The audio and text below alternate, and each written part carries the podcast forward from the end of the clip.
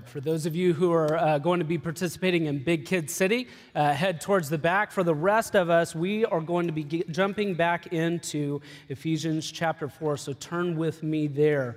And while you are turning and while everybody is kind of moving around, I've got a, have uh, got a confession uh, for you guys. I don't know if you remember your first trophy the first trophy that you ever earned, but uh, I actually do. Uh, my first trophy uh, was not something that I got for getting first place or second place or third place. I, I grew up uh, in Asia, and uh, uh, they do not hand out trophies for anything other than first, second, and third place. There is no consolation prize, there's no participation award, or anything like that. So my dad decided to make me a trophy. I had run my first 5K race and uh, I, had, uh, I had run it okay, but I certainly had not won. And my dad, uh, being very, very sweet and amazing as a dad, but also uh, maybe a little self serving because he was a marathoner and wanted me also with my natural running physique. Uh, to be also a runner. So he made me a trophy. And it did not say first, second, or third place. It said first race. So not first place, first race, and it had my time on it. And uh, that was sweet. Um, and looking back on it, I really uh, love my dad for doing something like that. But it's also something where I have like Robert Parr, all, AKA Mr. Incredible's words saying in my head that we're finding new ways as a culture to celebrate mediocrity. And I think that uh, a lot of us remember maybe even that specific line from Incredibles 1 because there's more depth and truth to that one line than most of the other nonsense and all of the other kids' movies that say, you can do it. Because there just seems to be something in that statement that uh, resonates with truth. So this morning, what I want to ask you, uh, in light of my unworthiness to receive that trophy, is Are you worthy? It's a simple question. Are you worthy but in reflection, it's not one that's easy to answer. In fact, for most of us, uh, maybe even the answer back would be, well, worthy of what? What are you talking about? Worthy of what? And what I, what I mean to actually ask is the literal question Are you worthy? Are you worthy? Do you feel or know that you are valuable? This, this may even be something where we have a generational gap on this question. Back in 1950, uh, the Gallup organization polled a group of high schoolers, uh, high school seniors. They were graduating with one simple question. It was not like a multi tiered question. There was one question, and it was Do you consider yourself to be a very important person? And, and, these high school seniors had just seen the people just older than them run off to war. Many of those people were coming back and being celebrated in parades as heroes. And so the answer to that question for that generation, are you a very important person? A very important person was uh, 12% said yes. 12%. They recreated this about 55 years later in uh, 2005. This would have been very much, I graduated in 2002. They recreated that exact poll, and it was not 12% that they said that they were a very important person anymore, it was 80%. 80% of high school seniors in 2005 said that they were very important people. And I think maybe even nestled in that statistic is one single puzzle piece, not the whole thing, but a puzzle piece of the uh, current mental health crisis in our culture. Let me, let me kind of explain what I'm talking about. As a culture, we have spent the better part of the last 55 years telling children that they are unique and that they are special, that they are worthy.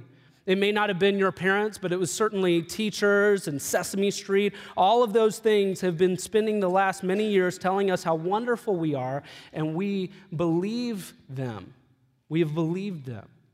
Now, you might, you might answer back to that and just say, hey, you know, uh, what's wrong with that? All of us are created in the image and glory of God. All of us are fearfully and wonderfully made. So, what is wrong with telling our kids that they are unique and special? To which I would say, if that's the reason why you're telling your kids that, that's amazing. That's a good, strong worldview. But the problem is, is that once we reach adulthood, the world does not continue to extend that same message of dignity to all peoples. It doesn't, it may, this may be subtle, it's not even necessarily something that's specific, uh, but uh, it's, it's something that we don't tell people that they're worthy once they come into adulthood. Why? Because we have a broad range of different things that we use to value people's worth. We use things as a society like fame and finance and beauty and fashion. We use position and power and prestige to decide what somebody is worth. Uh, the first name that we, uh, first thing that we ask people is, "Hey, what's your name? It's nice to meet you. What do you do?" We're already starting to decide, "Hey, how worthy is this person?" So people grew up into this kind of chaos and double mindedness, both feeling exceedingly worthy as kids that were told that they were worthy and also unworthy because the things that the world tells them are worthy, maybe they don't have. And it expresses itself in our culture through uh, entitlement, bitterness. On the other side, it expresses itself towards conceitedness and narcissism. It expresses itself in terms of depression and self loathing. We feel as if we deserve more income if we're really honest, some of us deserve, uh, feel like we deserve a, a, better spouse. Some of us feel like we maybe uh, deserve a better job and more freedom. So we feel as though we deserve these things and yet disdain ourselves kind of secretly in the quietness of our own mind when we see our own weaknesses, our own failures. And we've built an entire culture in social media that actually actively pushes this on us. We built a culture that tells everybody that they ought to be praised and rewarded for celebrating themselves all the times with friends and likes and hearts. You ought to be celebrated. Speak your truth, build your brand, get your likes. See if you can even monetize it. We are living in a YouTube world, and we can see it. We can see it even in the uh, forensic psychology and sociology uh, departments. They're polling people, and they literally have this test they've been using for the better part of the last century called the narcissism test. And this is a test of 30 to 40 questions, and it's just, uh, it's not even questions, it's two things that you agree one or the other with. It's questions or, or thoughts like, uh, I'm an extraordinary person. I find it easy to manipulate others to get what I want. Somebody should write a biography about me. Those are like the things that people could agree with on a, a narcissist. So we're not talking about like, hey, that person's a narcissist. We're talking about people that are being like studied for narcissism. And as a society, we've seen a 30% increase in the median narcissism score across America. 30% increase and of course, that makes sense. Everything is telling us to promote ourselves. We are number one. But in the midst of all of that narcissism, all the while, people are becoming more lonely, more dissatisfied, more anxious, and more depressed. So I want to ask you again. I want to ask you a question, and then I want to explore the answer of this with you this morning. Are you worthy? Are you worthy? Are you valuable? And in the madness that may come into your mind, Paul this morning in Ephesians chapter 4, verse 1, cuts through all of that with an urgent message. He even says that it's urgent. Read with me here. I, therefore, a prisoner for the Lord, urge you to walk in a manner worthy of the calling to which you have been called, with all humility and gentleness, with patience bearing with one another in love, eager to maintain the unity of the Spirit in the bond of peace. There is one body and one Spirit. Just as you were called to the one hope that belongs to your call, one Lord, one faith, one baptism, one God and Father of all, who is over all and through all and in all. This is the word of the Lord. Christians, we find in this passage, are to be walking in worthy worship. Christians walk in worthy worship. Now, there's some context for us, just in case you haven't been with us for the last week. We see uh, Paul say, I therefore. There's a word, uh, therefore, at the beginning of all of this, and it acts as a pivot in the book of Ephesians. He starts chapter 4 with a pivot. He says, We've been spending the last three chapters building a foundation for worship. In fact, we as a church have been going through those last three chapters, building a foundation of worship in this uh, new vision that we have to see a revival of joyful worship that, uh, that advances into every generation. We've been building a foundation of worship, but Paul says, therefore, and he's going to pivot from building a foundation of worship to actually walking in worship walking on that foundation of worship. So, this new series that we're uh, coming into is Walking in Worship. And we will explore things like this morning, which is walking in worthy worship. We'll be walking in God's gracious gifts next week, walking unlike the world, and the week after, walking in love, walking as husbands and wives, children and parents, employers, employees. We'll be exploring what this life of worship looks like, walking in worship. If Paul's letter to the Ephesians were a sermon, we are entering the application section. In the previous chapters, chapters one through three, there was one commandment, and it was to remember. It was to remember where we had come from. And in the coming chapters, we will see uh, directive after directive. We will see thing after thing that, uh, that uh, enunciates what a life of worship looks like, and we will be using the word walk, walk, walk all the way through the passages. There are three words for us this morning that we must understand in order to receive Paul's urgent message to us this morning. Those words are walk, worthy, and calling. Let's explore each one of these. Walk. Paul uses throughout the rest of this letter to talk about living upon this worship foundation, the word walk. Paul urges Christians to walk or to live in a specific way. And what we're going to find this week and the weeks after is that that walk is going to look different it's going to look different. Why? Because Paul knows that everyone's lives are a demonstration of what they really value. Paul knows that everyone's lives are a demonstration of what they really value. You, me, everyone. Uh, you may say, Well, I don't really know what I value. How do I know what I value? Look at the way that you walk. Well, I don't really do anything with my life. Exactly. You're going to find out exactly what you value by examining this life that you live. And Paul here is going to give us an urgent message to walk differently because he knows that it really matters. Paul knows that everyone's lives are a demonstration of what they really value. And so the Christian's walk, the Christian's life ought to look different. Now, this is not a new concept. We see this all the way back in Deuteronomy chapter 11, where uh, we hear that we are supposed to love the Lord our God with our souls and walk in his ways. And furthermore, we're not just to walk in his ways, we're to teach our children how in walking by the way. As we literally walk along this path of life, we're supposed to be walking out the things that we really believe and value, and we're supposed to be teaching those things as we walk along the way to our children. So I want you to hear this morning, Paul urges the Ephesians, he urges you to walk. Why? I think that he knows that it's because it's, it's tempting.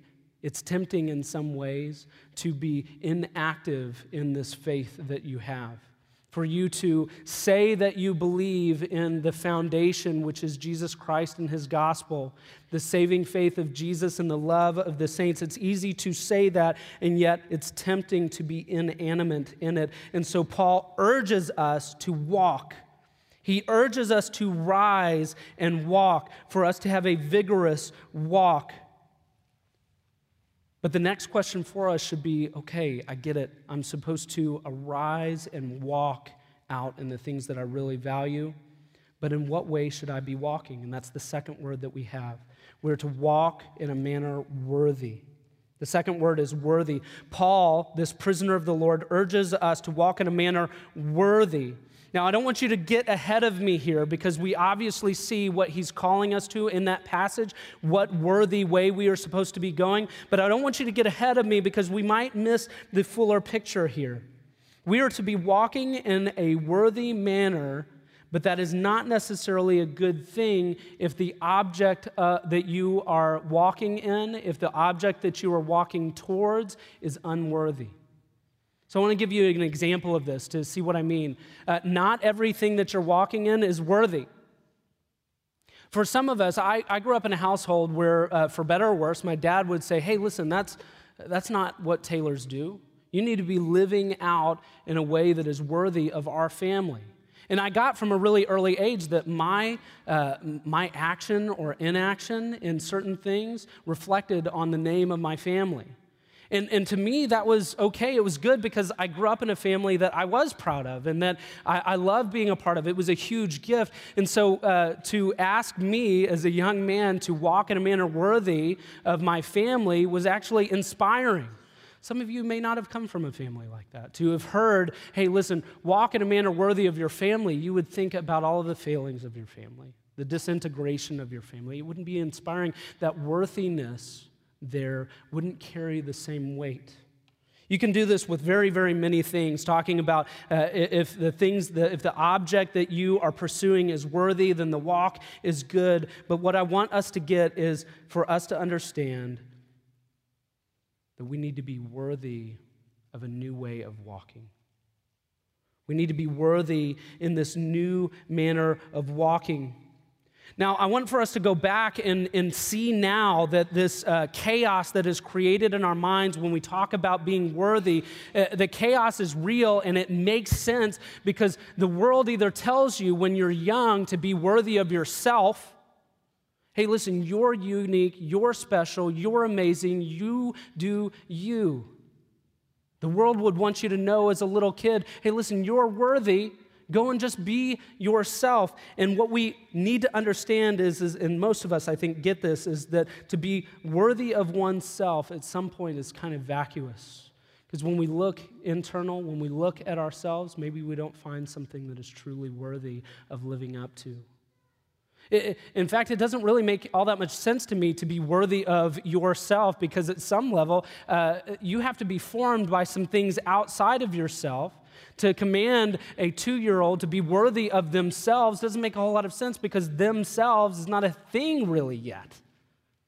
We understand that being worthy of ourselves maybe is a bit vacuous. But then on the other side, when we grow into adulthood, we understand that what is worthy of the world may be unvaluable, or that the things, maybe even worse, that the world says is valuable are lies that we have believed are valuable, but for most of us, they are unattainable.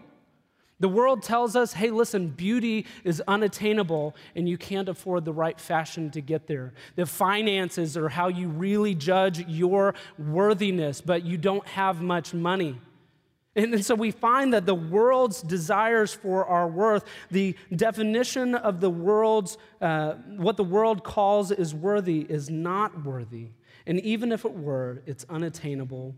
And for those of us who attain it, it is fleeting. So it's not surprising then that we are called by Paul to be worthy of something outside of ourselves and outside of the world. Says you're to walk in a manner worthy. I, therefore, a prisoner of the Lord, urge you to walk in a manner worthy, but worthy of what? Go here with me.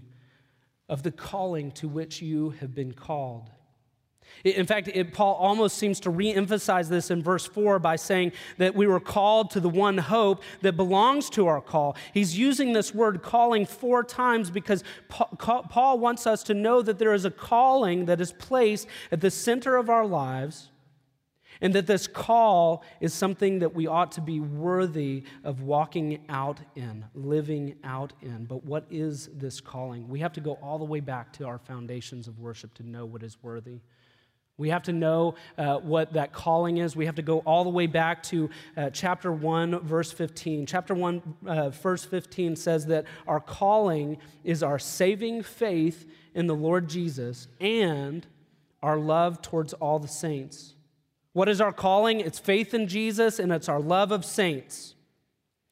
We see our calling is not vacuously inward to ourselves. It's not discouragingly downward to the world, but it is gloriously upward to Jesus Christ and generously outward to our brothers and sisters in Christ. That's what our calling is.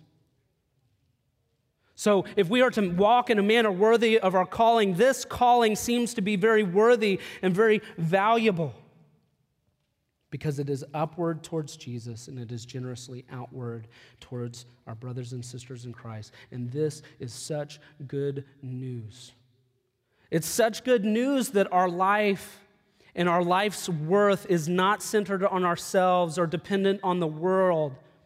Why? Because every other source of worth will leave you feeling trapped in a dungeon of despair with a sense of worthlessness. Every other thing that you try to worship, that you try to find worthy, will leave you in a dungeon of despair with a sense of worthlessness.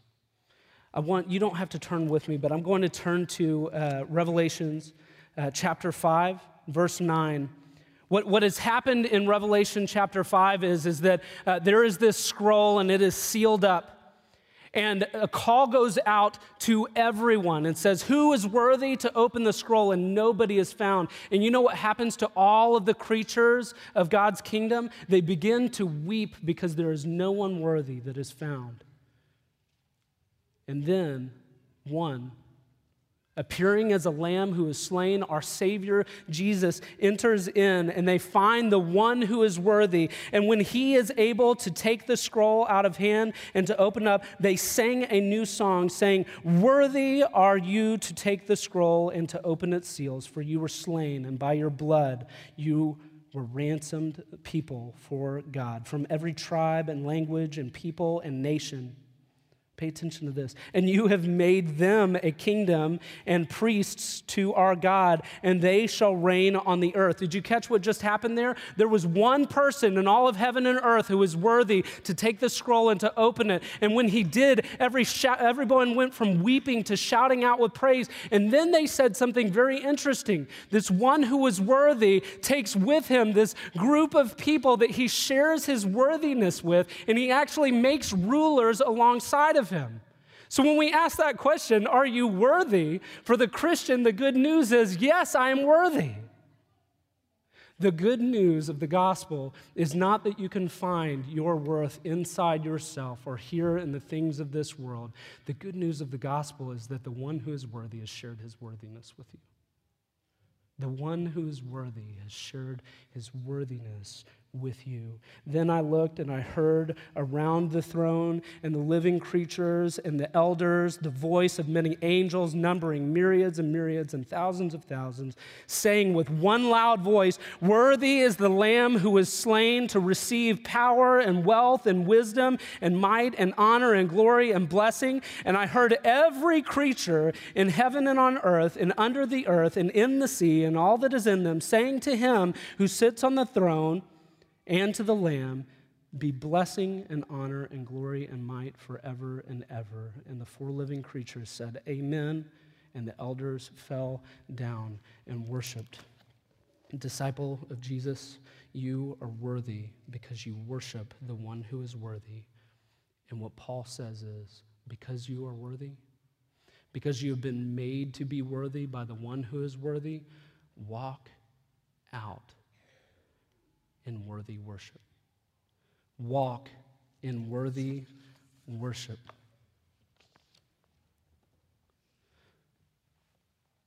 So, what does this life of worthy worship look like? Thankfully, Paul spends the rest of this passage through verse 6 telling us what it looks like. He says that the worthy life looks like a few things. A worthy life is marked, one, by fruit of the Spirit. Go with me in verse 2. It says, with all humility and gentleness and patience, in love, the bond of peace. These are things that should be ringing bells for us by saying, This is the fruit of the Spirit. Walk out and walking out in worthy worship looks like being marked by the fruit of the Spirit humility, gentleness, patience, love, peace. These are the things of the kingdom. And at that time, and still today, the idea of these things being worthy and being becoming is, is just unfathomable to people at that time in ancient societies, they were about pride and valor and passions and reason and conquering. Today, you are judged by your reputation, your achievement, your circle of friends, your voca- uh, vacation photos. These symbols of worth are depressingly elusive. They are reserved for the gifted and the educated and the wealthy, but in God's kingdom, a doctor has no more access to love and gentleness and peace than a janitor does. Do you get that? Rich people do not have more worth than you do. Beautiful people do not have more worth than you do in God's kingdom. The many things that this world wants to lie to your heart and tell you are worthy are unworthy. They're unbecoming of a child of the king. You have the same access to the things of God's kingdom as everybody else.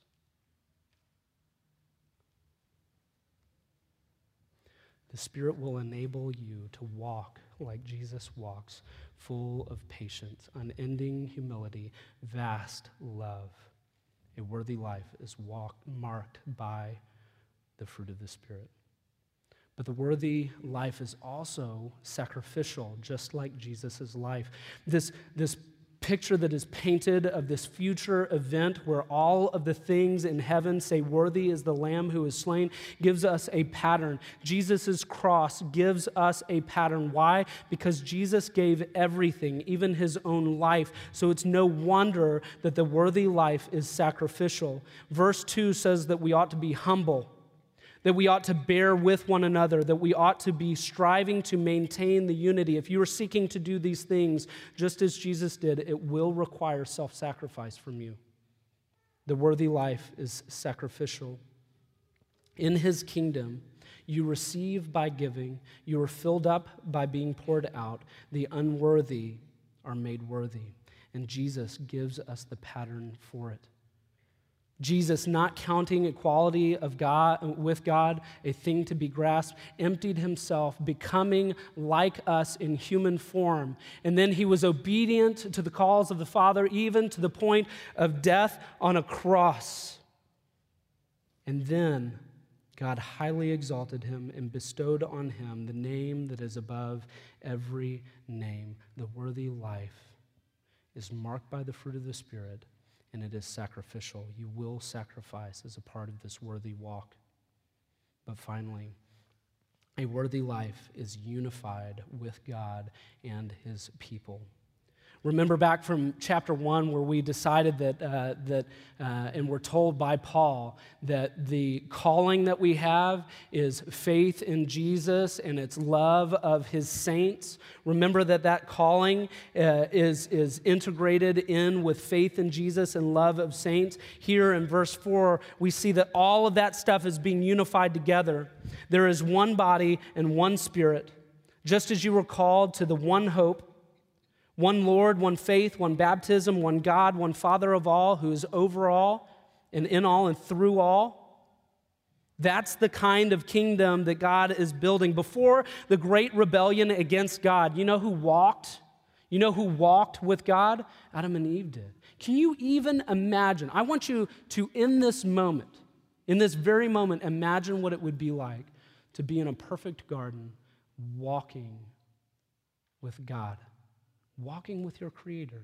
Imagine the intimacy of being with God without anything being able to hinder or separate you from your Creator. Before the fall, there was no fear or hostility between mankind, and Jesus comes to reunite us with the Father and to unify humans one to another. Our lives are expressed. Our lives are expressed by this unity. Our walk is something that is meant to express this recreated reality, this new kingdom that we see in verses 4 through 6.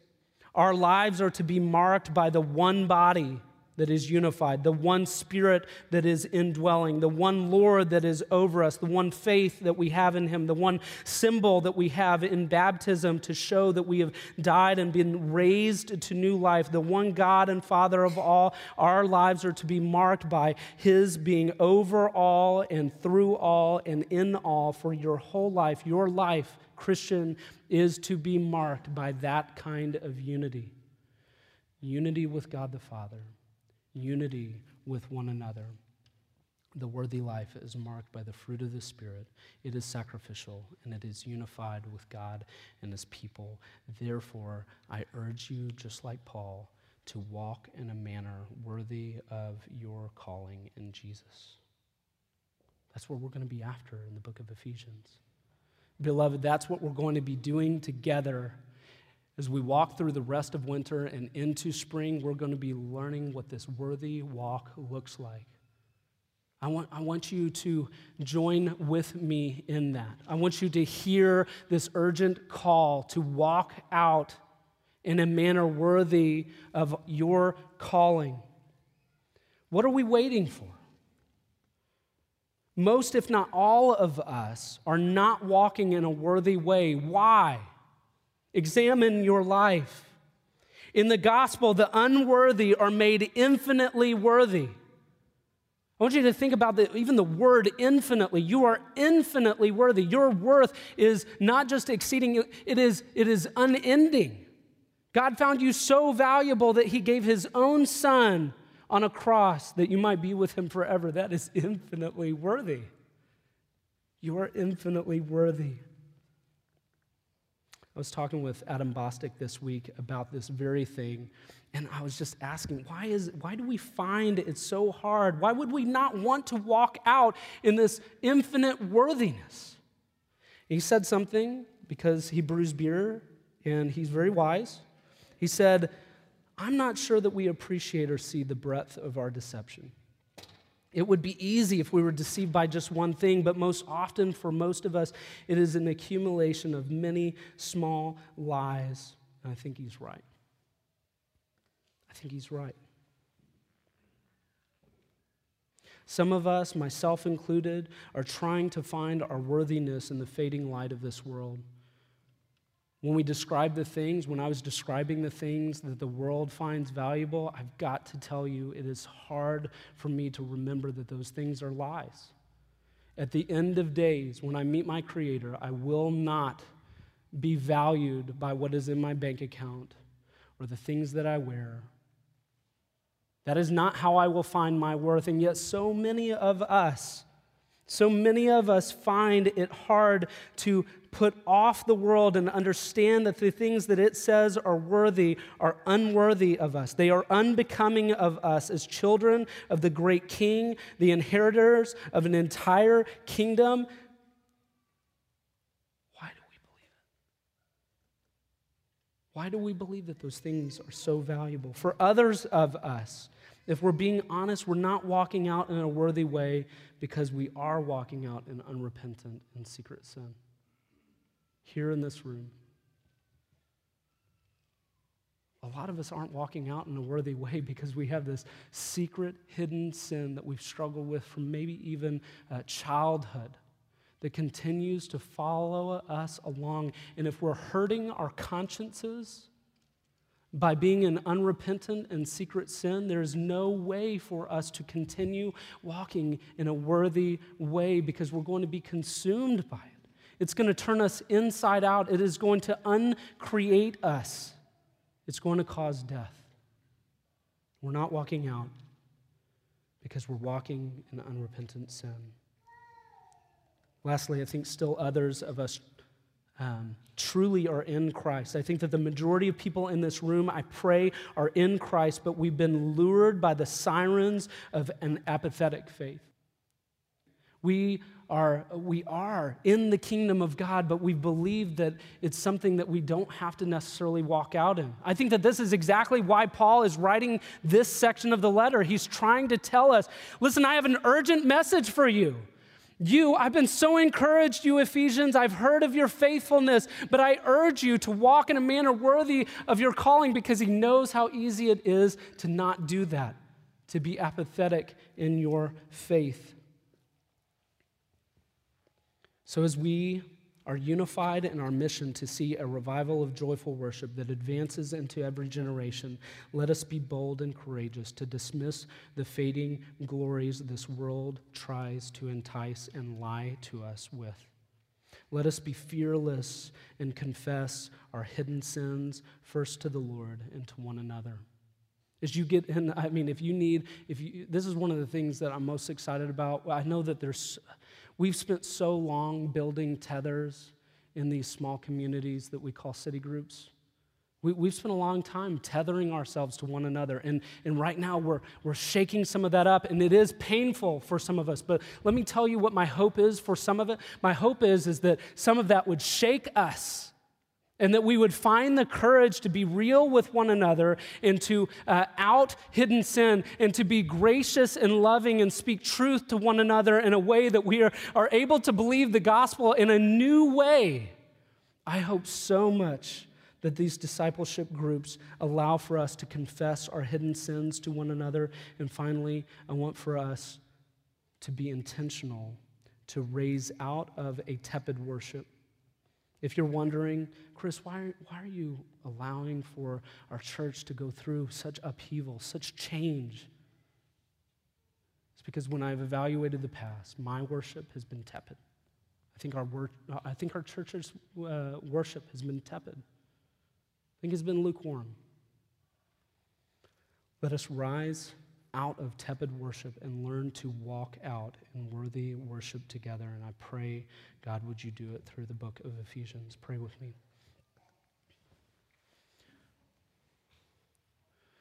O oh Lord God, create in us clean hearts and renew a right spirit within us. Cast us not away from your presence and, and don't don't dare take your Holy Spirit for us. We need him. Restore unto us this church in this day, Lord. Restore unto us the joy of your salvation and uphold us in your spirit.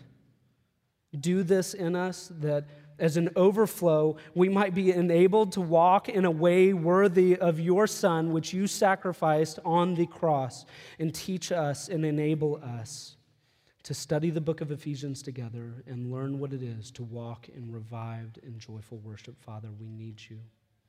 Father, I pray that as we begin to uh, sing songs and uh, sign commitments and all of the other things that you have planned for us today, Lord, that we would walk in a manner worthy of the calling with which we have been called, Father that we wouldn't try to white knuckle it or do it ourselves, but Lord, that we would confess our inability.